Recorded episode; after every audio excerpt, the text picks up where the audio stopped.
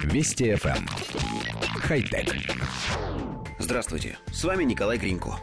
Каждый раз, когда наша редакция берется за рассказ об очередном гаджете для обычных людей, мы ощущаем легкие муки совести. Человечество запускает космические корабли на другие планеты, строит искусственный интеллект и печатает на 3D-принтерах работающие органы, а мы опять говорим о роботизированных чесалках для спины. И каждый раз мы оправдываем себя. Глобальных новостей не так уж много, а чесалки изобретают ежедневно. Устройство Нора обещает превратить храпуна в мирно сопящего человека. Аппарат состоит из гладкого галькообразного беспроводного микрофона, который располагается на прикроватной тумбочке, мини-насоса с трубками, размещенного под кроватью, и плоского прямоугольного мешка, который следует положить под подушку. Когда микрофон улавливает звук храпа, он активирует насос, который, в свою очередь, аккуратно надувает мешок. Это позволяет изменить положение головы спящего.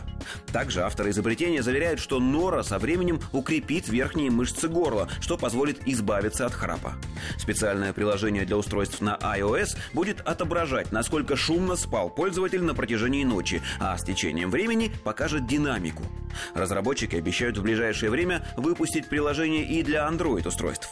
Сейчас система Nora является проектом на Kickstarter, где ее можно приобрести за 199 долларов. Розничная цена устройства 299 долларов.